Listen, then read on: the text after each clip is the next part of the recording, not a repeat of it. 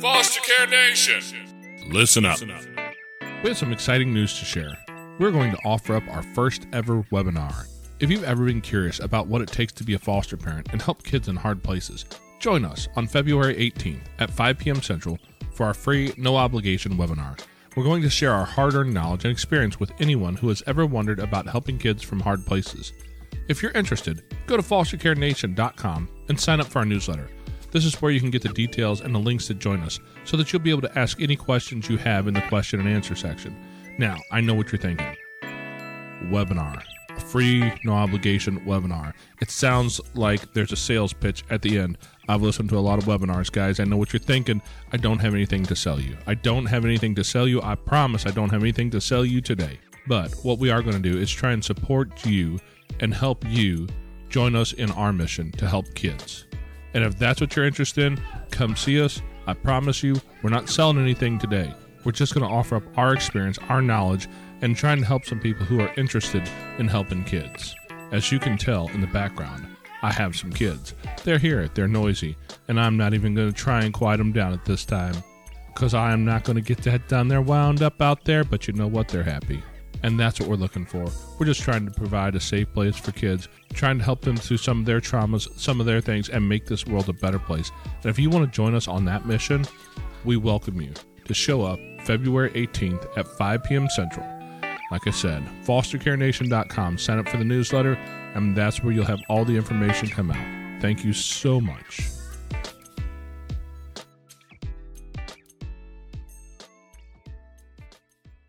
Foster Care Nation.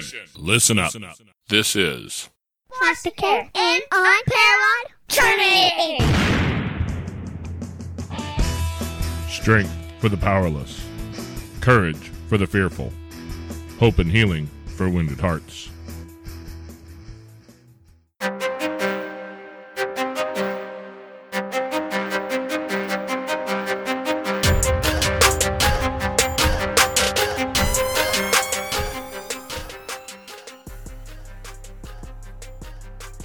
Hello and welcome back to Foster Care, an unparalleled journey with Jason. And Amanda. Today's guest is Sarah Salasot. How are you doing today, Sarah? I'm good. How are you? I'm doing really well, doing really well.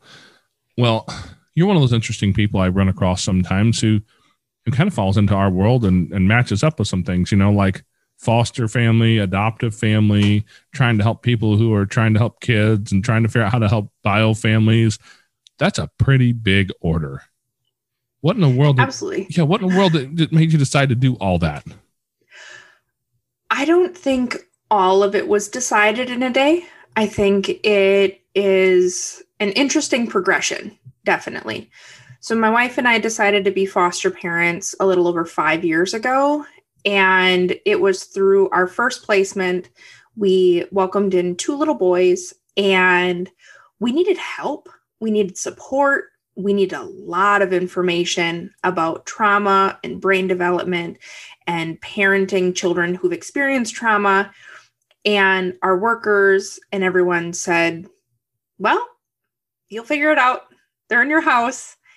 And that wasn't gonna fly for me.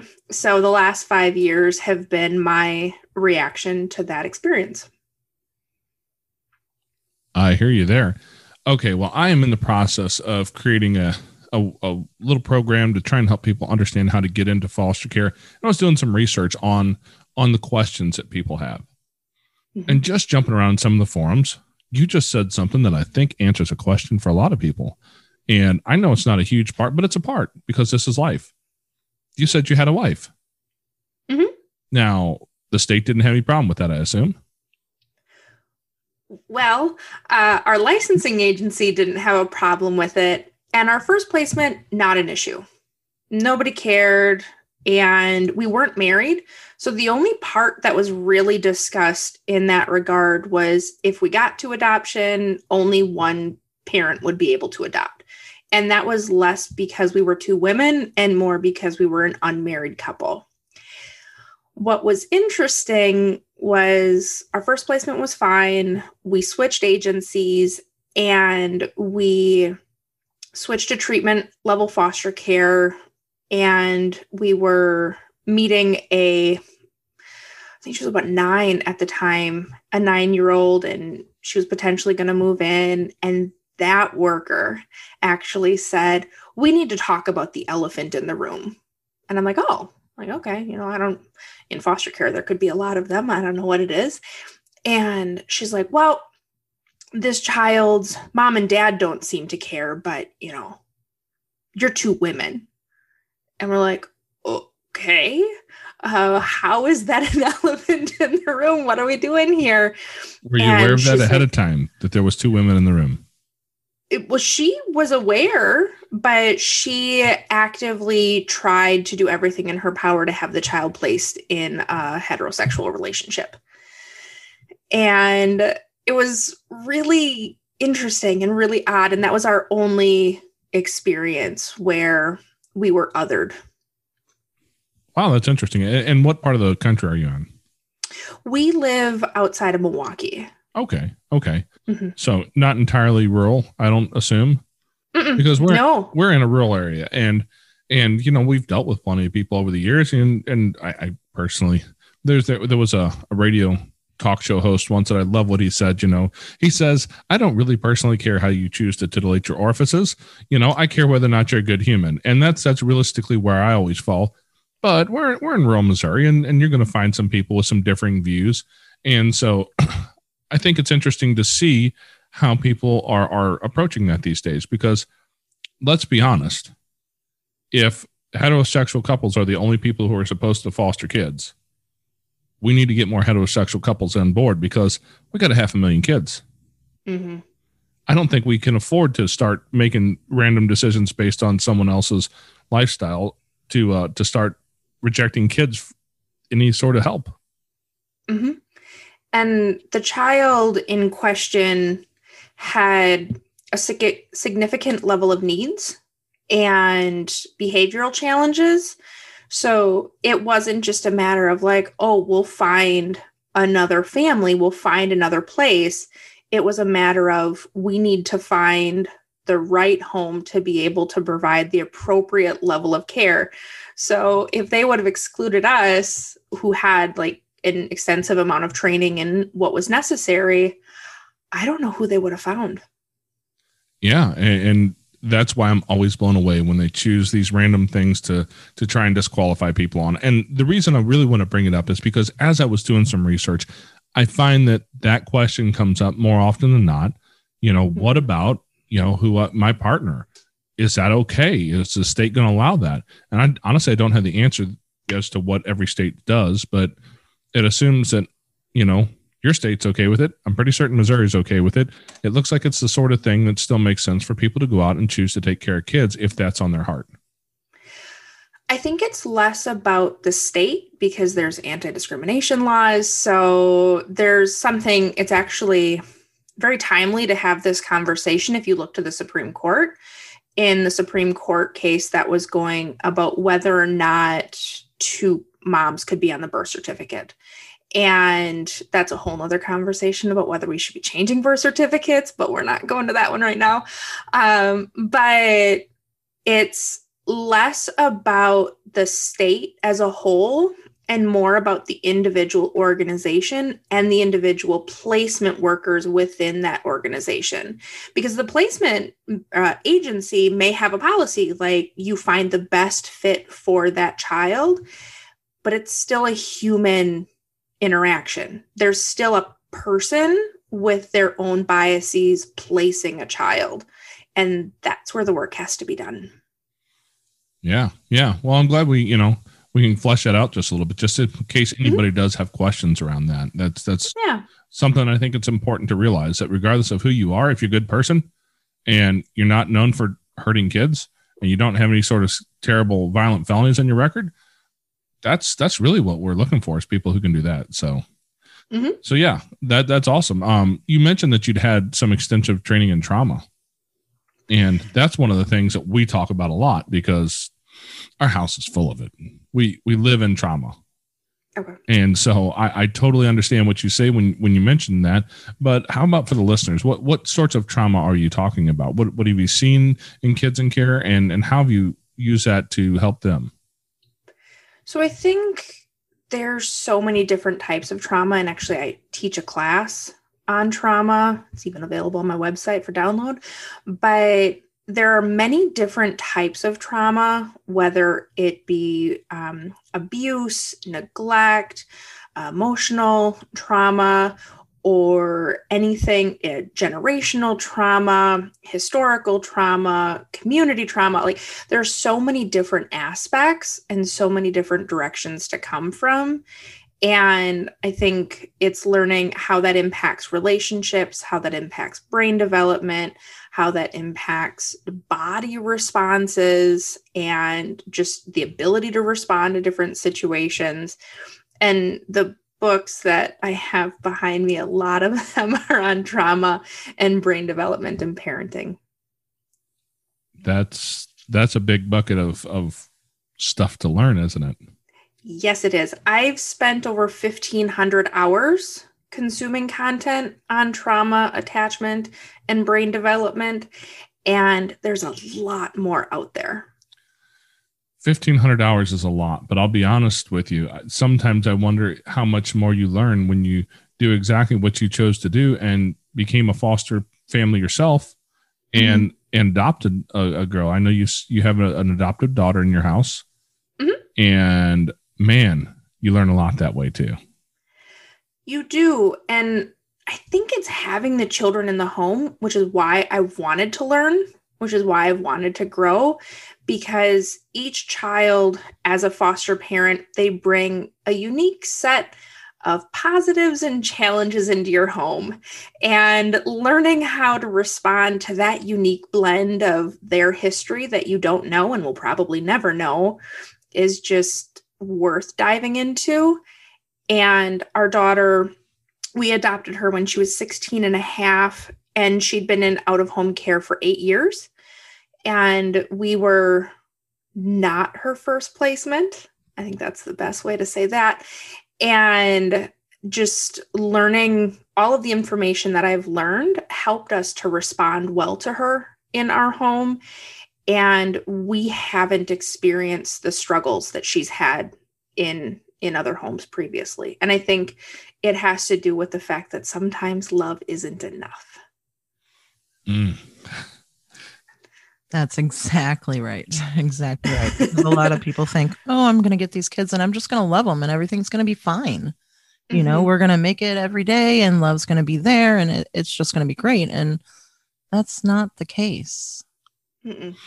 Yeah. I can't tell you how many different parents I've heard say that they, you know, they were just going to love them and think that was enough. And it's counterintuitive to say that love is not necessarily all these kids need. We need, we need to educate ourselves. Well, and it's unfair to think that we could just love trauma out of someone when we think of our interpersonal relationships as adults. I can't just love my wife. I need to communicate with her. I need to respect her. I need to help her when she needs help. You know, all of these different things. We do that for our intimate partner relationships. We put in the work or they fall apart. The same thing is true for children. Yeah, that's an interesting correlation you bring up. You know, we we go out and we we choose our mate, right? Mm-hmm. At least in this time in this country, we do it. in years past, in other places, maybe they they were arranged marriages, but that's kind of what we're doing an arranged marriage when when we work through adoption and foster care because these kids didn't pick us. Mm-hmm. Trust me, I've been reminded of that by kids more times than once. Exactly. I've been yeah. reminded that by my own bio kids a time or 2 mm-hmm. but they didn't. And and I love the way you said it. It you need to put in the work, mm-hmm. and they deserve it. So yeah. Well, and they notice when you don't. Oh yeah, you know and they will they, tell you. Yeah, I mean, kids have no chill. oh yeah. Wait, your kids have no chill? Our ours are all calm and peaceful. Never mind that part I was telling you before we started about the banging noises and all the hollering that goes on in our house. Mm-hmm. Yeah. No, you're right though. They they don't have any they, they don't have the ability might even be the right word, the ability sometimes to just sit back and, and take a deep breath because a lot of these kids have been through things we don't understand. Hey there, Foster Care Nation. We'd like to take a quick minute to step out of the podcast here and ask you guys for a little bit of support. If you could share an episode with people, friends, in a group, with family, anywhere where there's somebody who would like to hear this. Also, if you'd like to join us and support our mission, a couple dollars a month would be really helpful. You can find us on Patreon at patreon.com slash fostercarenation. Now back to the show. Well, there's a book that you can take a look at. Um, it's the Plan B approach by Dr. Ross Greene, The Explosive Child. And the explosive child, the principles are that children do well when they can. And so when you see maladaptive behaviors, you see explosive behaviors, you see problems, it's not necessarily because they're willfully trying to be disobedient or disrespectful or rude. It's because they're struggling. And if you find out why they're struggling and what help they need, and you fix that problem, you don't have to address the negative stuff. So it's kind of interesting. Yeah. But but finding that for a parent is not always is not always the first thing we choose. No. It's not our first knee jerk uh, reaction because our parents told us, you know, just sit down, shut up, behave. Kids should be mm-hmm. seen and not heard. I don't know about mm-hmm. your parents, but mine were of that generation. You know, it wasn't anything to them specifically being bad parents. It was nothing like that. It was more that that was the generation that they grew up in. Absolutely. It falls into we tell, we yell, we act. I'm going to tell you to sit down. I'm going to yell at you to sit down. I'm going to grab your arm and I'm going to put you in a different room. And that's what a lot of parents do where they're responding to different situations. And that's why Dr. Ross Greene's approach is just, it's so different. Um, but it is helpful for children who've experienced trauma. Now, we've discussed this before with a lot of people, and I'll mention it again. The responses to trauma that seem to work for most parents look a whole lot like letting them get away with it. And that's what I hear a lot. What do you have to, how would you respond to that? Are you letting them get away with bad behavior? No. Uh, so I, I'm kind of an enigma. People get really confused about my parenting style and how I help people through my coaching because I tell them that if you work on the problem, the behaviors will go away, but that doesn't mean you eliminate expectations. It means you actually can have much higher ones. Uh, you would be amazed at the things that the children in my home have been like, yeah, okay, I'll go do that, and I'll and I'll do it now. And the reason isn't because I'm like this magical parent. It's because I find out where their struggles are. I remove the struggles and then I have expectations and I celebrate when they meet them. So it's just like kind of this combination. Uh, but a lot of people actually with that book, The Explosive Child, they take plan C approach of like, oh, just eliminate the expectation. And it's like, well, then your child is running your home and no one's happy and everybody's miserable and everybody complains all the time. but yeah. Well, let me ask you, how how would you how would you tell people to approach that? Because say you have a teenager who may or may not be a little bit um a little bit upset at the moment and doesn't really want to work through it and they don't want to to listen to what you have to say and you're in the middle of that hard moment and you know of course they're going to scream and holler and tell you you're horrible and stupid um, mm-hmm. That was in the last 48 hours. I'm certain I've been told that. Um, it's it's just kids, right? Like we've dealt with that for a lot of years. A lot of parents get really upset about that, really triggered by that. How would you mm-hmm. approach that if you have a kid who's doing that to you, who's treating you horribly, who's telling you all these horrible things about you, and you can tell that they're they're triggered up in their own fight or flight space, and you you've got some sort of trauma coming out. What's the best way that you would recommend for people to approach that? So the first thing is there's this phrase or it's a meme that goes across the internet about how it's the parents' responsibility to be the safe shelter, not join them in the storm. And I totally messed that up. But you definitely mentioned you have to find out your own trauma response and what you're bringing to the situation. So if your children calling you an idiot and telling them they hate you, if that's a hot button for you, then you've got to take care of you before you can address what they've got going on. Because otherwise, you're just going to escalate the situation more and more and more until a repair needs to happen.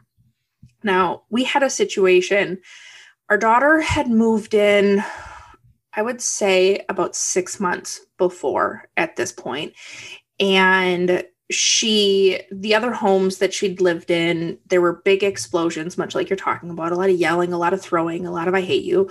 And we hadn't really seen it. We'd done really well. And I asked her to clean the bathroom. Not a big deal. It was her chore. This was not any anything out of the ordinary. And all of a sudden there was just screaming and yelling and so much anger and stomping around and I reacted, not responded.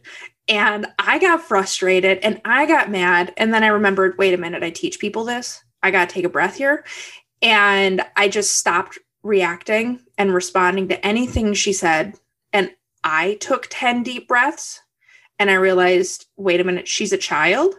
It's my job to teach her how to respond to stressful situations. And my yelling at her isn't going to help. So I took some deep breaths and I looked at her and I said, You're really upset right now. And I took the 4S approach. So the first uh, S is safety. So just the ability, there's no physical issues, there's not no glass or anything like that, physical safety. And then there's emotional safety where she can talk. And then I did seen, which was labeling her emotions and really getting to what was going on inside of her. Like, you know what? This probably isn't about the bathroom. Like, what is she really mad about right now? Because this is so weird. We have a huge reaction to a really little problem.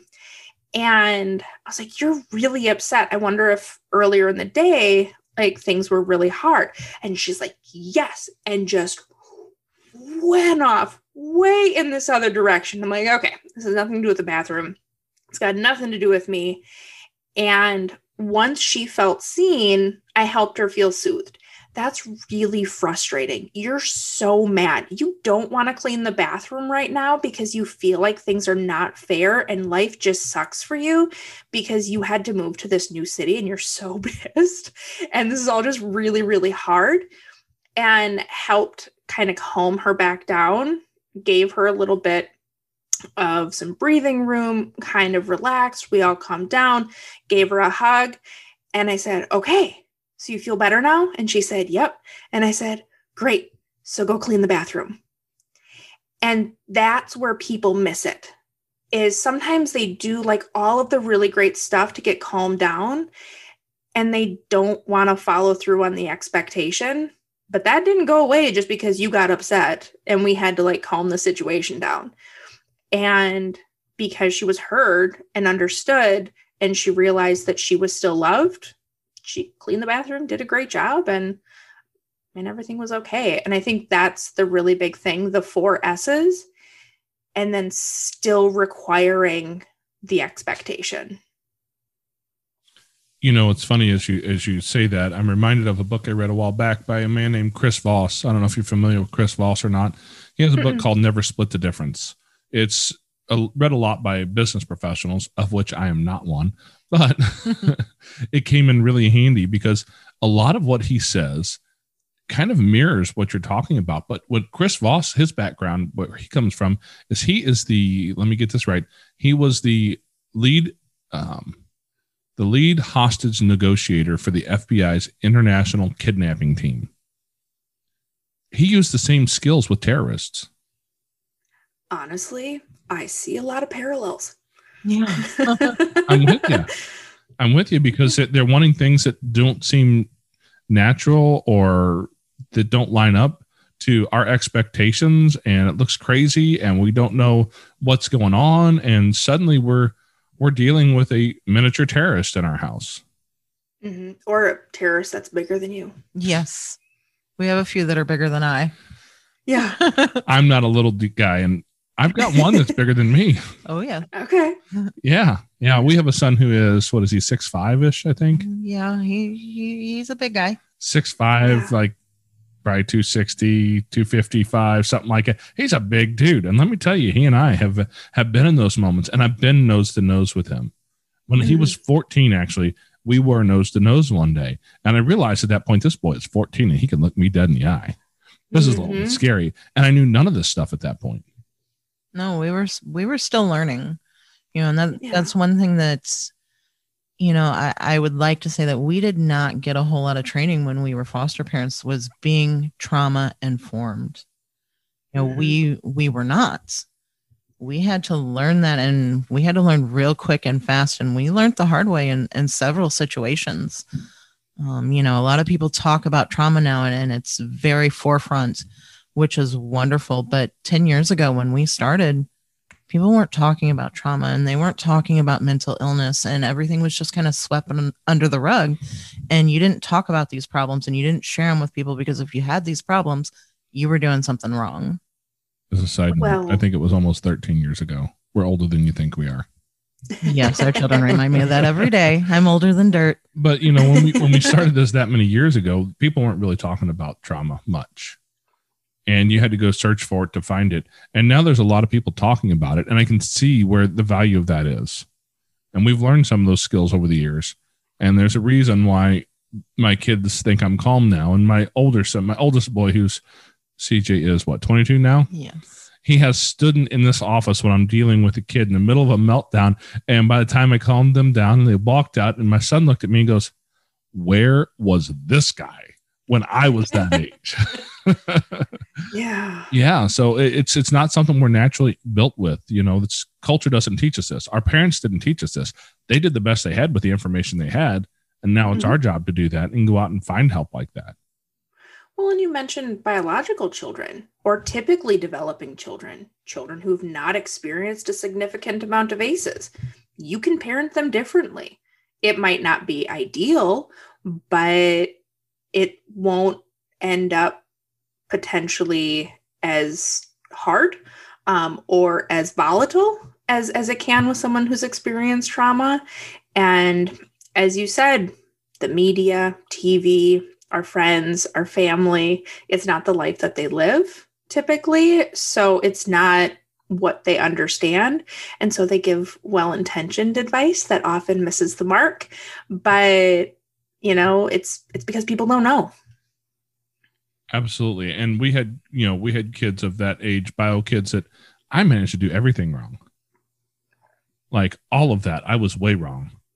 I was raised in a home where where dad's word was that that was God's word. Hmm. You know, it's my Yeah. way or or you can you can go find another place to live if you like. and you know that that was kind of the, the end of it. And we didn't have a clue about this stuff. So we've really been benefited by some some people who've who've handed us some knowledge and and a lot of it was just hard fought experience for us. We're really trying to sort, short circuit that for other other parents especially new foster parents coming in because if you've not heard this stuff if you're not doing it if you've never experienced it had somebody train you in it or teach you man it's just not intuitive so you know when you- you're a foster parent coach right Yeah. yeah we Uh, I work with foster adoptive and biological parents. Okay, okay. So you have a lot of experience there. So when you work with those families, what how do you how do you like just introduce this topic to them in a way that they can hear it? Because as parents who do all the wrong things, I can speak as an expert here. It's really easy to just shut that out and say, "No, I'm not doing that. That that's that's that woo woo crap that doesn't, you know, that's just some college edu- educated idiot came up with that plan and it doesn't work." I'm really good at that. So how, what do you say to them to get them to listen that hey, this is real, this is important, and you should you should pay attention here. I hit them where it hurts their own attachment and their own their own responses to relationships. So I find that we can impact or I can impact a parent child relationship a lot more by impacting adult to adult relationships. And so the first set of uh, coursework that I would say that I go through or content that I go through is attachment related. So I show them a video from the 1960s research that Mary Ainsworth did uh, showing secure attachment. And then I have them do an attachment, an adult attachment questionnaire where it gives their percentages for their attachment style. And then I tell them how each attachment style is created and what it looks like in children and in adults. And they all of a sudden are like, yeah, or they cry. I'm like, oh my gosh, that was me. That was my dad telling me that it's my way or the highway. And, you know, now this is here. And, you know, I didn't even realize, you know, I decided when I was 16, I was never going to be that parent. And somehow I'm that parent. And then I take them through uh, some exercises from parenting from the inside out, which is really how our experiences of, as children and the parents we experience, how they become us as adults, and how we bring that into our interactions with our children. Because really, when everything is going great, when you're not tired, when you've just eaten, when everybody's doing well, anyone can be the perfect parent of course you can respond to some drama by you know working through it and being responsive and just being so caring and it all goes away and everything is great and everybody hugs and kumbaya. But when you're tired and you're hungry and someone's been having a temper tantrum for the last 2 hours because who knows why all of a sudden maybe you don't respond the way you would like to and that's your attachment style coming out. And that's your history coming out. So, the majority of the people I work with, I also say they need to be in therapy because I'm to take from today and go forward. And a therapist is going to work on what brought you to today. And um, so that combination really makes a huge difference. Oh, I bet. I bet. You know, when you mention attachment style, what does that mean? Hey there, Foster Care Nation. If you'd like to find yourself in a group with like-minded people, head over to Facebook and you can find us at facebook.com slash groups slash foster care UJ. We've got a group over there where we talk about foster care, we talk about adoption, and we talk about all the things related. If your podcast player allows it, you can also reach down and hit that subscribe button so you get notified every week when we put up uploads. Every Tuesday, a new episode comes out. We'd love to see you next week. Now back to the show. So, your attachment style is your way of relating with other people in the world. And there's four primary attachment styles for children, and some say different ones for adults, but we'll just go straight forward this way. There's the secure attachment style, which means when you were between birth and one, if you cried, you had a need, your caregiver met that need they were responsive for you, you learned that adults are trustworthy. And then there's avoidant, there is ambivalent, and there's disorganized, which means you cried, you had a need, and your needs were dismissed. You're fine. You'll be okay. Um, there's no need to be worried. And I'll give you something to cry about, that sort of idea. Or your needs were inconsistently met. So sometimes they met your needs, sometimes they didn't, or sometimes your parent was loving and sometimes they were scary. And depending upon how that all played out, impacts and shapes how you respond in all relationships for the rest of your life.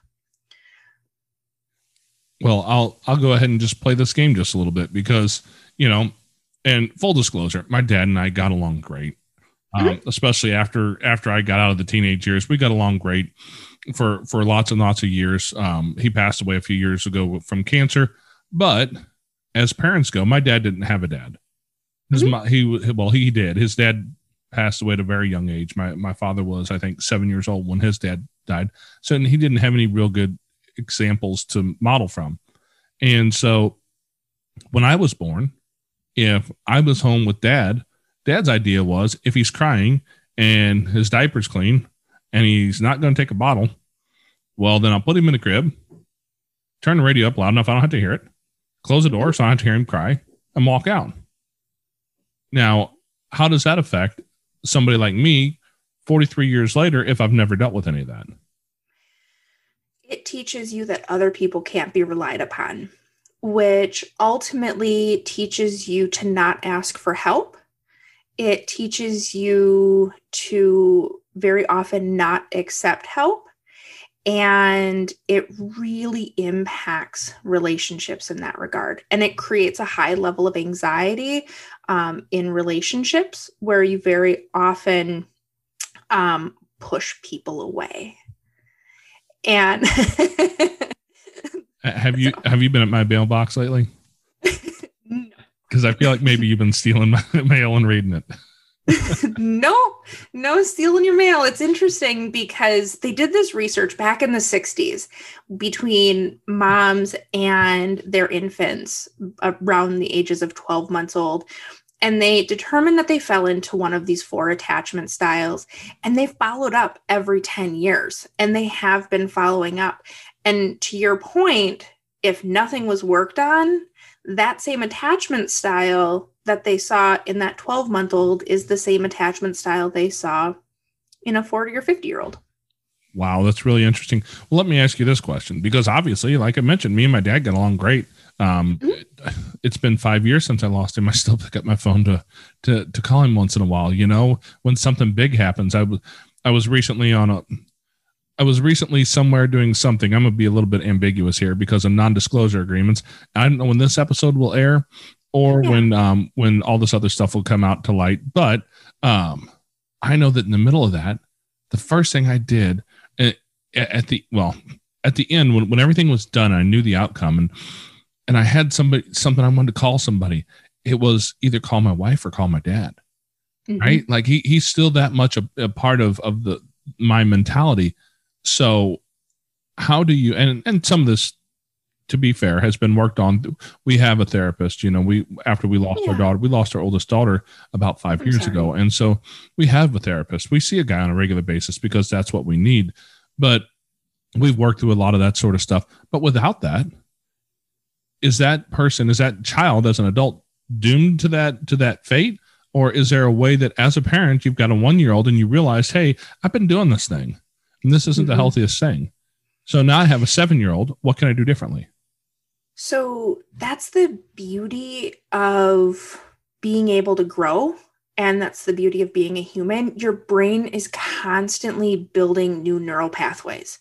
You can rewire your brain with therapy. Um, a lot of people use cognitive behavioral therapy to create new neural pathways and really just work yourself. So that goes back to the parenting from the inside out. If you have a 40 year old child and you want to have a different relationship with them, it's not too late as long as both people are interested. Um, and that book, Parenting from the Inside Out from Dan Siegel, it takes you through a number of exercises to really think about and make sense of your childhood so that you don't repeat it. It takes you through brain science and it's really interesting. And um, I'm going to be doing a free book club.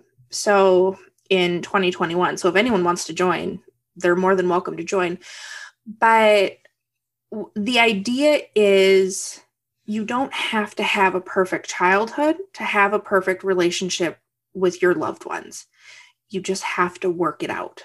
You have to figure out that narrative. Well, I love that. And you've mentioned, you, you just mentioned that you're going to have that. And um, you've also mentioned um, the, another program you had on your website. And I don't think we've mentioned it yet. It will be in the show notes for anybody who wants to find it. It is the, uh, well, why don't you tell it what it is? Because I'd have to find it in my notes here and it'd be easier just to have you give it to it so I don't mess it up. It's nice and easy. It's thefosterlane.com. That's pretty easy. I love easy web addresses. yes. No slashes or dashes or underscores or nothing. Thefosterlane.com.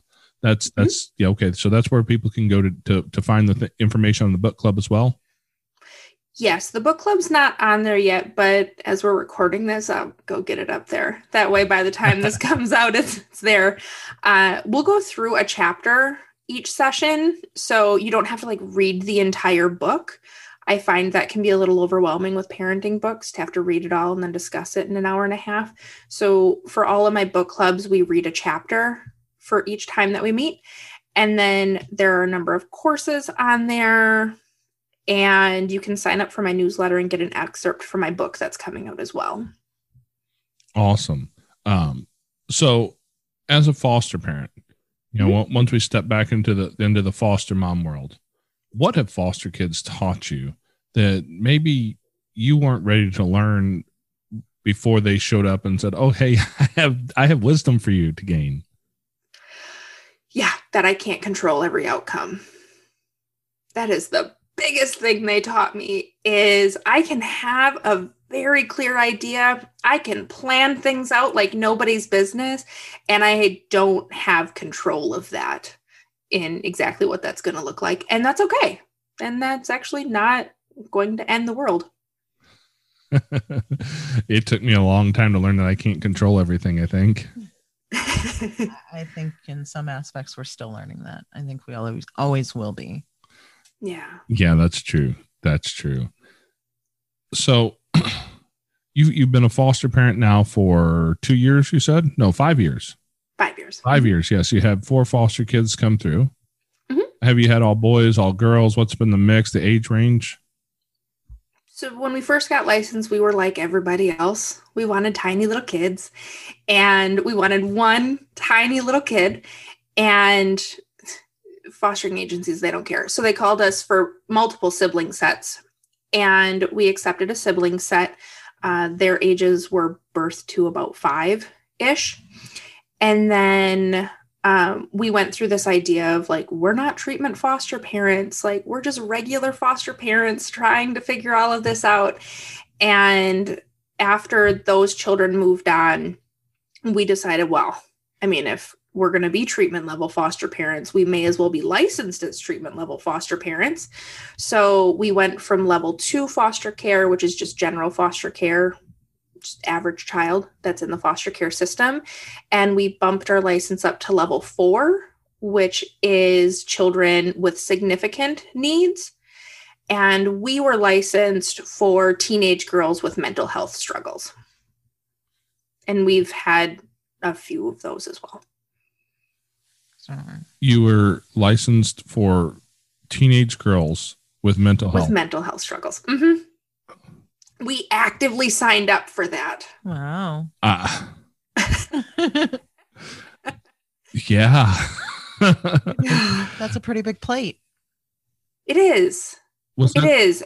And we found out that we're actually pretty good at it. So, not great. We make mistakes, but we're pretty good at owning up to our mistakes, which goes a long way. You know, I have found so often with my children when I can admit to my children when I've made a mistake and I come to them and I say, hey, you know, I didn't handle myself the way I should have, or, you know, I acted in a way that I'm not proud of.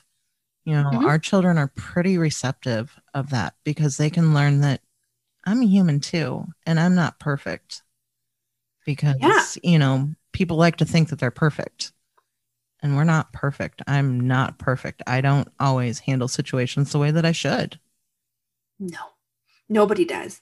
And actually, I've given so many book recommendations, but I'm going to give another one. Hmm. Um, the Power of Showing Up by Dan Siegel. That is quite literally the principle, the premise that you don't have to be a perfect parent to be a great parent. You just have to repair when there's been a rupture in the relationship. Ruptures are going to happen you're going to make mistakes. You're going to scream. You're going to yell. You're going to walk away. You're going to do something that you don't find ideal, as long as it's not harmful. And you're going to make up for it. And you're going to say, like, oh, I made a mistake and I want our relationship to work through it. And that's what matters. Okay. I'm still stuck on the, the teenage girls with mental health issues. uh, because I, I mean, let's just be honest. That's that's a struggle for most people. Teenage mm-hmm. girls can be a real challenge. I'm not saying teenage boys can't be. We've had five. Well, we have five boys. Um, two of them haven't got to the teenage stage yet, but teenage boys had their own specific set of, of troubles, anyways. But teenage girls, well, mental health struggles is a, I mean, most people would look at that and go, um, yeah, I haven't got my sainthood yet. I'm not ready to handle that. So, what made you feel like that was the place where you needed to be? We met a child. We met um, a teenage girl with mental health struggles. She came to our house for respite and respite state paid babysitting. Like she came to our house for a number of weekends and a number of uh, holiday breaks and things along those lines. And it just seeing her be calm and have a safe place meant something and it mattered. And like you said, it's I have a lot of knowledge in my back pocket and so I was able to respond to a lot of the bigger things that came out and I realized that I'm actually pretty good with those big, hard conversations and those big, scary conversations. And the last point really is what you said nobody wants teenage girls. Nobody wants teenage girls with mental health struggles. And so if we hadn't met this child, we probably would have stayed fostering littles and we would have stayed fostering littles for a really long time. And she truly changed the trajectory of our life. And she eventually joined our family and she eventually was adopted by our family. So, wow. well, and I mean, we we've said it before with each child that has come to our house, we have learned something different. Mm-hmm. You know, mm-hmm. each child has taught us something specific that we didn't know before, we didn't understand. And kids have a way of doing that. They have a way of opening our eyes and opening our hearts. And mm-hmm. that's really awesome that she did that for you and your wife. She's actually the reason I'm a uh, I'm a parent coach, and she's the reason I'm a parent coach to biological parents because she taught me the importance of families of origin and honoring families of origin and that there's not a lot of support for them as well. So this little girl, she had a lot of wisdom to bring to our home, and she brought a lot to our home, but uh, definitely a lot of wisdom. So I have to ask, because mm-hmm. I ask everybody who's crazy enough to step into this journey, what was it about fostering that seemed like the place that you wanted to be? Because for some people, it has to do with you know wanting to have kids or wanting to help kids, or for some people, it has to do with with their family of origin. They grew up with it, or you know, what was your reason for for wanting to step in? For me, it's a multi-level answer. So there's lots of pieces that that kind of go into this. Number one, my childhood wasn't good. Uh, I had a lot of struggles, and my life's trajectory was changed by people outside of my family of origin and I wanted to be that for someone else who could who could need that. And my wife really wanted kids and well, we're a gay couple. It's not like we could just be like, yeah, okay. Um, a little bit more planning goes into it. So we had to have a conversation about what building a family would look like for our family.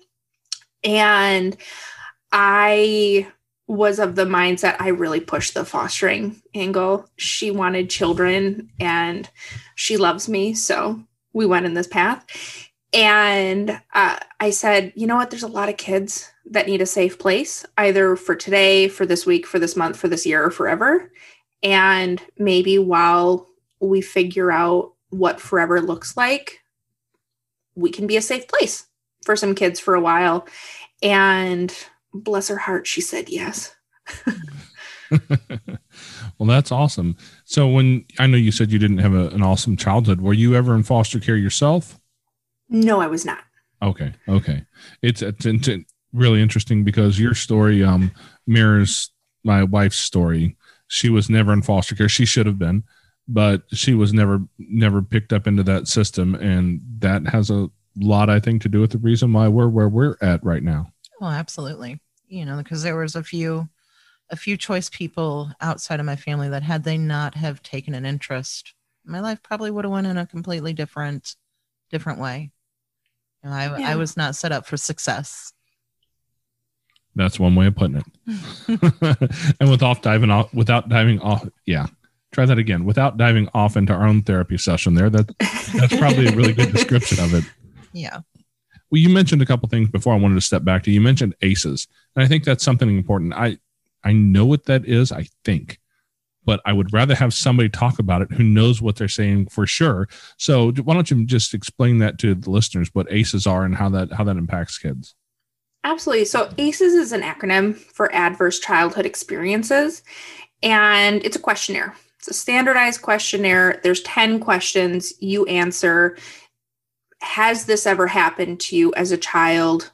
Yes or no. And a couple of the questions, it's has either of these things happened to you? Yes or no. Every yes is an ACE. And a lot of people have only had one adverse childhood experience. Maybe their parents got divorced, maybe a parent was incarcerated, maybe um, th- there were other struggles, you know, they moved around a lot, things along those lines. And the children in foster care system have often experienced four or more um, adverse childhood experiences. And the reality of the situation is coming into foster care is also an adverse childhood experience. Okay, yeah, and I've I've heard of that in the past. I've heard actually there's a uh, a TED talk out there. I can't remember the name of the lady who gave it, but a TED talk about exactly that. So people want to kind of dive off into that, ACEs is a really interesting thing. And if you're familiar with TED talks, just go to YouTube, type in ACE ACE and and TED talks, and I'm sure you'll find it. Um, it's really interesting how many kids really were had some trauma in their life that they didn't realize was trauma. Um, you also mentioned that part where you're learning with your kids how to react versus respond. Can you define those two? Because I think a lot of people don't understand the difference. Absolutely. So, reacting and responding is really about the thought that goes into it. When you react, no thought goes into it uh, naturally we react to situations. If I'm crossing the street and a car is coming and I see that car, I'm not going to think about, like, oh, I don't want to get hit by this car. So I'm actively going to take a couple steps back. I'm going to react and I'm going to jump. I might hurt myself because when you're reacting, you're not necessarily thinking everything through. You're just trying to get out of that situation or you just have a natural reaction. And for a lot of people, it's fight, flight, or freeze, and um, or faint, depending upon your thought process on that. And so a lot of people react by fighting. If I come at you with something, a lot of people react with defensiveness or anger or frustration or throwing things or punishments or things along those lines. Some people react by freezing they shut down, they gloss over, they don't respond at all. You can be like, hello, are you there? What's going on? And some people run. And whether that's I need to go to my room for a little bit, or I need to go for a drive, or I need to go for a walk, it actually does boil down to the reptilian part of your brain saying you need to survive this stressful situation. Responding is going, okay, I'm not in physical danger here. I'm going to use some of the information that I have and I'm going to fight that part of reaction and I'm going to stay here and I'm going to face this. And for me, that's often pulling on my training about brain science and empathy and uh, all of those different pieces and being like, oh, wow, they're having a really hard time. So I need to be calm here to be a support to them. And that's something that a lot of people have to work on in therapy is their natural go-tos because if someone tells you no and your natural reaction is to tell them to go f off, hmm, something to think about because your fight response is really there and being able to slow down to actually respond in a way that you'd be proud of is is really struggling. So, what is the best advice you can give somebody to begin to learn how to respond versus react? Because I, you mentioned this. I think this is important to know that sometimes reactions are important. Mm-hmm. There are times yeah. when there's physical dangers and reaction is important. Absolutely. Time, you know, we, we don't have too many things trying to kill us these days. Learning to mm-hmm. react or learning to respond instead of react is, is really important in a modern culture and civilized society where we're not supposed to just reach out and try and kill the person who we're angry at. So, what's the best way for somebody to start that journey? We talked earlier about the fact that, you know, your childhood doesn't mean you have to be that parent. Just because you've been a person, a reactive person, doesn't mean you have to be that person forever. And the same rules apply in how you get there. You have to train your brain. So, the homework assignment that I give people is you have to pay attention to your body. Like, if you feel that tightness in your chest or that ball in your chest, or like you feel your face going scrunched and you're angry, you're not allowed to respond for five seconds, no matter what. If, I mean, obviously, if you're about to get hit by a car, your house is on fire, you need to take care of that. but if someone tells you no, you have to count, even if you have to like take your fingers out and physically show yourself that you're getting to five and then think about what you want to, what you want to respond with. And with positive things with struggle you know with frustration any of it. And a lot of people tell me you know what? I made it to one. And i'm like oh great. Like you waited a whole second. Like you're you're working through it and you kind of have to grow and get to usually about five seconds, the rest of your brain can catch up.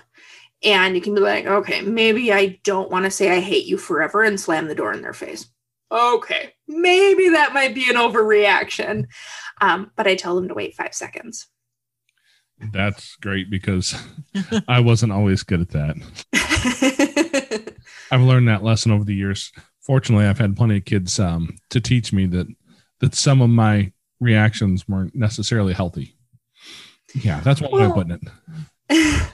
And I've got a really easy thing to show you the difference between reactivity versus receptivity and our natural brain responses. Okay. All you have to do is sit there. No, no, no, no, no. What did your body start doing there? If you could feel in your body, what did it start to do? Oh, I start to have some some muscles tense. I know that. Yeah, tensing up. Mm-hmm.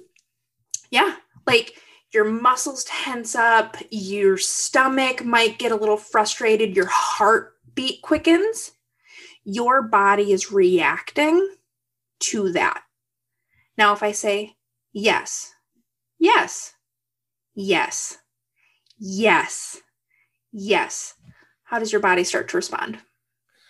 Definitely feels a lot lighter. mm-hmm. Yeah. Yeah.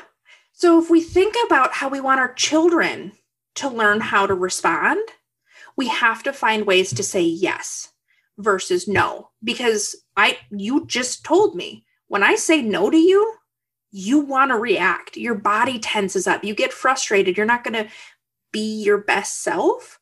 And we can't expect that from our kids. So, what you do is you find a way to say yes. I really want this cookie. Oh, cookies are a really good idea. Let's have them on Saturday after dinner. That isn't no, you don't get a cookie right now, but it's framed in a yes mindset. And then it opens them up to being able to respond in a positive way. So, just like you're training your brain how to be able to respond, you can train your children's brains to respond as well. Well, if we can train kids' brains, we'll be in pretty good shape. mm-hmm. Yeah. First, I got to train my brain, and it needs a lot of training. mm-hmm. I feel like it's the one who's in, in in the doggy behavioral school who's in the bad class. Some days. but because you know that's that's the thing is we weren't we weren't taught this stuff as kids and we're still learning mm-hmm. it and you know so many people are busy telling us that it's it's not necessary it's you know it doesn't work blah blah blah and typically it's just people who who want to jump on that train of I am in charge. You need to listen to me now. And that works really well when you have a one year old because if they don't listen, you can reach down and pick them up and put them where you want them usually. Somewhere around two, that starts to become a challenge though. Well, and you have to figure out do you want compliance or do you want cooperation? Maybe you want compliance. Maybe you want your kid to just sit down, shut up, and do what you say. Most often, as adults, we want cooperation. Like we want them to happily come along and do what we want them to do. And depending upon what you're after in the moment, depends upon your response as well. You know, that's interesting. I had somebody wiser than me tell me this here a while back, and I've I've shared this with a lot of people. Is in those moments, I think what what has served me best is to constantly ask myself the question: Are you trying to win the argument, or would you rather win their heart? Mm-hmm. And that's the yeah. mantra that I have to constantly keep inside of me because I can win the argument. I don't care if you're 15. 15 year old can can be pretty good at arguing, but I'm better. I am 43 years old. I have a lot more experience. I can prove you wrong in a heartbeat. But at the end of it, what do I gain? I beat a mm-hmm. 15 year old in an argument. And now I have a kid who's mad at me, who hates me, who this, who where where all the behavior stuff I'm looking to change is not going to change because because I won. Right. And do you want them in your lives today or do you want them in your lives in the future? Yeah. Because that changes it too. Yeah, because there's there's an old country song. I can't remember who sang it. Might have been Tom T. Hall. We're talking old, old country. And I think the song is called The Winner. And the guy goes through it's kind of a story song and he talks about how, you know, there was the fight in Barstow where, you know, I knocked out two of his teeth and he only knocked out of me, one out of me. So so I'm the winner. You know, and I I I fought this guy and I got cut into this and I got that, but he got it worse than me. So I'm the winner. And I think sometimes we forget that we not only have to have to question whether or not winning is our goal, but really pay attention to the amount of of the price that we're paying in order to win the argument. Right. Because if the price you're paying is a relationship in order to be right, man, is it worth it with your kids? Mm-hmm. Well, it's relationship, it's respect, it's future receptivity to anything you have to say. Like, it's the butterfly effect. You may address this situation today, but what is this setting up for in the future? And like you said, you might be able to do it with a five year old, but eventually that child's going to be bigger than you potentially. And what are you going to do then? Well, my dad always, the long game. my dad always said, boy, you might get bigger than me and stronger than me. You might even be able to whoop me someday, but I'll always know where you sleep and I'll bring a two by four with a rusty nail if I need to. well, there you go. but that, that's that's the mentality he was raised with. Mm-hmm. You know, and like I said, I, I hate for anybody to, to hear it and think I'm trying to talk bad about my dad because I loved my dad. We we were we were really close but that's just the way he was raised. And so many of us were raised under that same mindset that it's really hard to make that mindset shift. And I think, you know, Carol Dweck talks about mindset a lot. And uh, she's got a book, I think, just called Mindset that's worth reading. But that mindset is seems to be the most powerful piece for us to learn to wrap our eyes our, our minds around. And you know, what what do you say to people when you're you're dealing with a mindset like that that comes from the way that that kids were raised in the 60s and the 70s and well yeah i guess i was one of those kids raised in the 70s but i mean how do you how do you get parents to wrap their mindset around a different sort of a of a mindset that's going to help them be a better parent? I give them another assignment and usually this idea comes out of people telling me my kid always fill in the blank my kid always lies. My kid always throws a temper tantrum when we go to the store. My kid always pushes all of my buttons. My kid always takes too much, whatever it is. We, as people, very often always situations. Mm-hmm. And so the assignment around mindfulness and really retraining the brain is okay, your brain's already going to go there but what you're going to do is you're going to write down three to five times that the opposite happened. And so, three to five times that your kid accepted limits, three to five times that your kid didn't frustrate you today, three to five times you didn't want to scream at your kid today, whatever the shift is that we're going to start with. And it trains your brain. And the best way to look at why it works is I don't know if you garden or if you have a hobby, but if you really focus, for me, it's pulling dandelions and like pulling weeds. if I'm out there and I am pulling them away for the next week when I'm driving around, I see them everywhere. And that's because I've trained my brain to look for them to make it easier because your brain wants things to be easy. So we do that in all aspects of our life. And if we focus on where our kids fall short, we will never be lacking for opportunities where they fall short. So we have to retrain our brain to find areas where they're successful. And that might be uncomfortable, it might be hard, but once you do, it's it's absolutely it's absolutely impactful. You know, it's funny you mentioned that. Number one, that's an awesome way to garden. we didn't Yes. used to have a garden. We don't anymore for a reason. But you know, the uh, I, I I used to say this to my kids, and I think my son was 12 before he got kind of got it. But I always told him, anytime that you say always or never, you're always wrong. Mhm. And he was probably 12 before he said, But you said you're always wrong. That means it's wrong too. And I'm like, That's right. yes. always and never are almost always wrong. There are very few things I find in my life that either always or never fall into a category. Mhm. So that that's that's a really important mindset shift that, that I had to make. Like I said, with my kids, he was probably 12 before he realized the the irony of what I was saying. And I don't think he appreciated the joke as much as I did. but if you're a dad out there listening, just just know that your kids aren't always going to appreciate your humor. That's why they have dad jokes, right? I'm told I'm guilty of dad jokes a lot.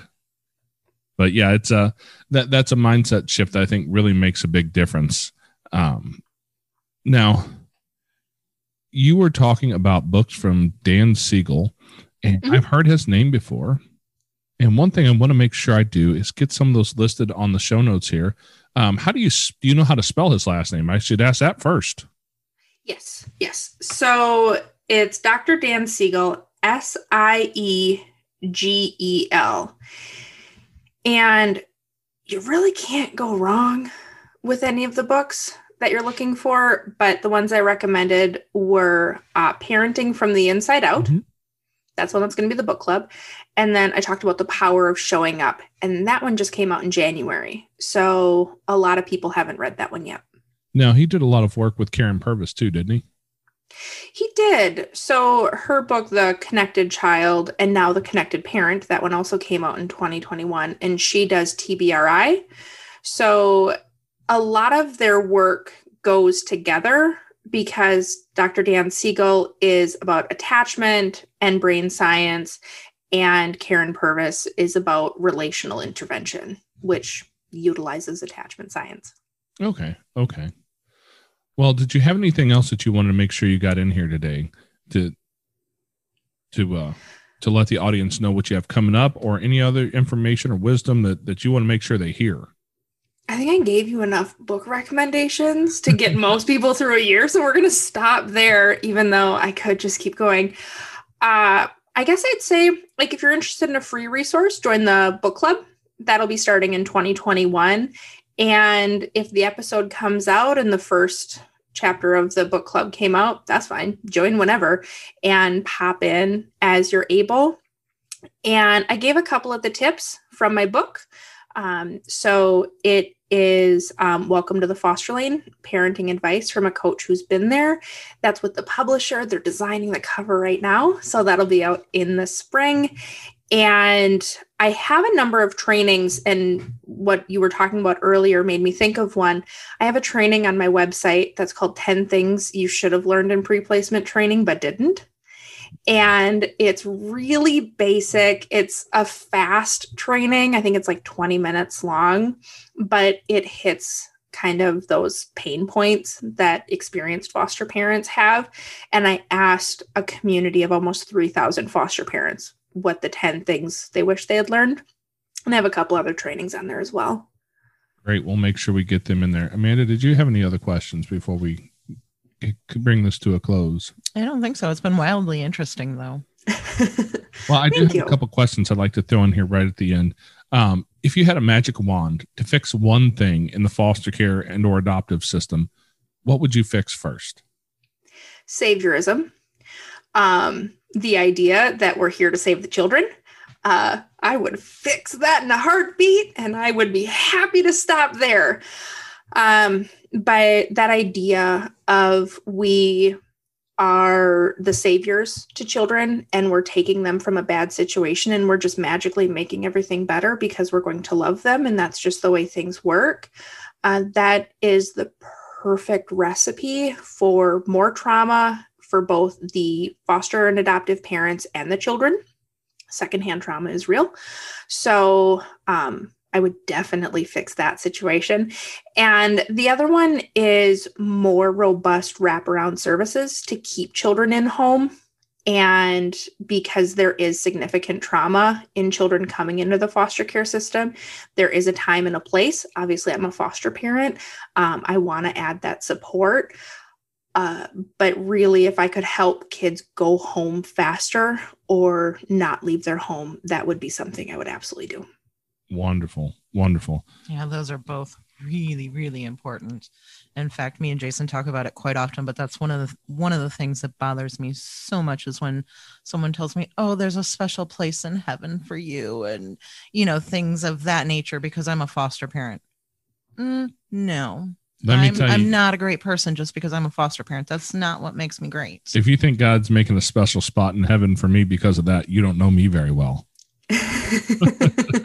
Because I have my fair share of of of flaws. Don't tell Amanda I said that. She'll she might not believe I said it. Mm, after 20 years, I'm certain I know most of your flaws. What's one thing that you wish people knew about you and your journey that you think that they don't understand? How much work I put in. Uh, people look like social media, everybody thinks everything is perfect. And I I protect the hard parts of my children's stories uh, with everything that I possibly have, which means the closest people in my life my uh, my in-laws my parents eh, my family that i'm very very close to now they don't know the hard stuff they don't they don't know what keeps me up at night and you know all of those different pieces. So i wish people knew how hard it is and how many foster parents cry at the end of the day because being a trauma mama is hard and it is stressful and it is exhausting and we still show up to do it. Um, and it's it's important. The kids deserve it I don't think I'm going to argue with any of that, except the trauma mama part, because I might, be- I might take offense if, if people start calling me that. just be a trauma papa it's fine Yep. It doesn't have the same ring, though. I'm, I'm just going to say. now, now, as being foster parents, one of the things that we've learned is that support is really, really important. You've got to have some support in your life, and and to be fair and, and tr- just fully transparent, Amanda and I, we we don't have a whole lot of support. Our our families of origin, neither one are really um, places we reach to for support for for this, and we don't have. We're in a rural area. We don't have a lot of people close to us, so we have a smaller support network for sure but it's important to have that around you in whatever fashion you can. So, what does support look like for you as a foster mom? It's a two part answer. So, our family and friends have been relatively supportive. We live in a densely populated area and we know a lot of people in the foster and adoptive world. So, I have a robust online presence of other foster parents that I work with um, and just chat with and vent with and talk about the positives and all of that. Um, and I also lead a support group every other Monday for foster and adoptive parents. I've had people from both coasts in the United States join. I've had people from other countries join. And really, it's open, it's on the website. So if you all would like to join, there's a lot of people from the LGBTQ community who come at different points, but all are welcome at the support group. That's amazing. That's amazing. yeah. So, We'll well, have to look into that. Yeah, come join us. It's every other Monday. Tomorrow it's my biological parent support group, but the week after, okay. jump on. It's Zoom. yeah, you will. And and that's the amazing thing about this whole COVID thing. Everybody wants to talk about the bad stuff, but COVID has taught us that we don't have to be next door to to be with each other. Mm-mm. We can No. we can do all this stuff just like we're sitting across the table and it's amazing and it's one of the few real benefits that's come out of all this. Absolutely. Okay, Foster Care Nation, thank you for listening to Sarah's story. Now take her knowledge and wisdom to heart so you can create love and healing in your family and community. Be sure to come back next week. We have new episodes every Tuesday. If you'd like to share your story as a guest, you can reach us at fostercareuj at gmail.com. You can connect with other like-minded people on Facebook at facebook.com slash groups slash fostercareuj. Don't forget, we have a Patreon where you can support our mission for as little as $5 a month. It's at patreon.com slash fostercarenation. The links to everything is in the show notes and on your podcast player or at fostercarenation.com. And as always, You are so super awesome. I think you guys are cool, cool, cool. Yeah, yeah. Thank you for listening. Thanks, thanks, thanks.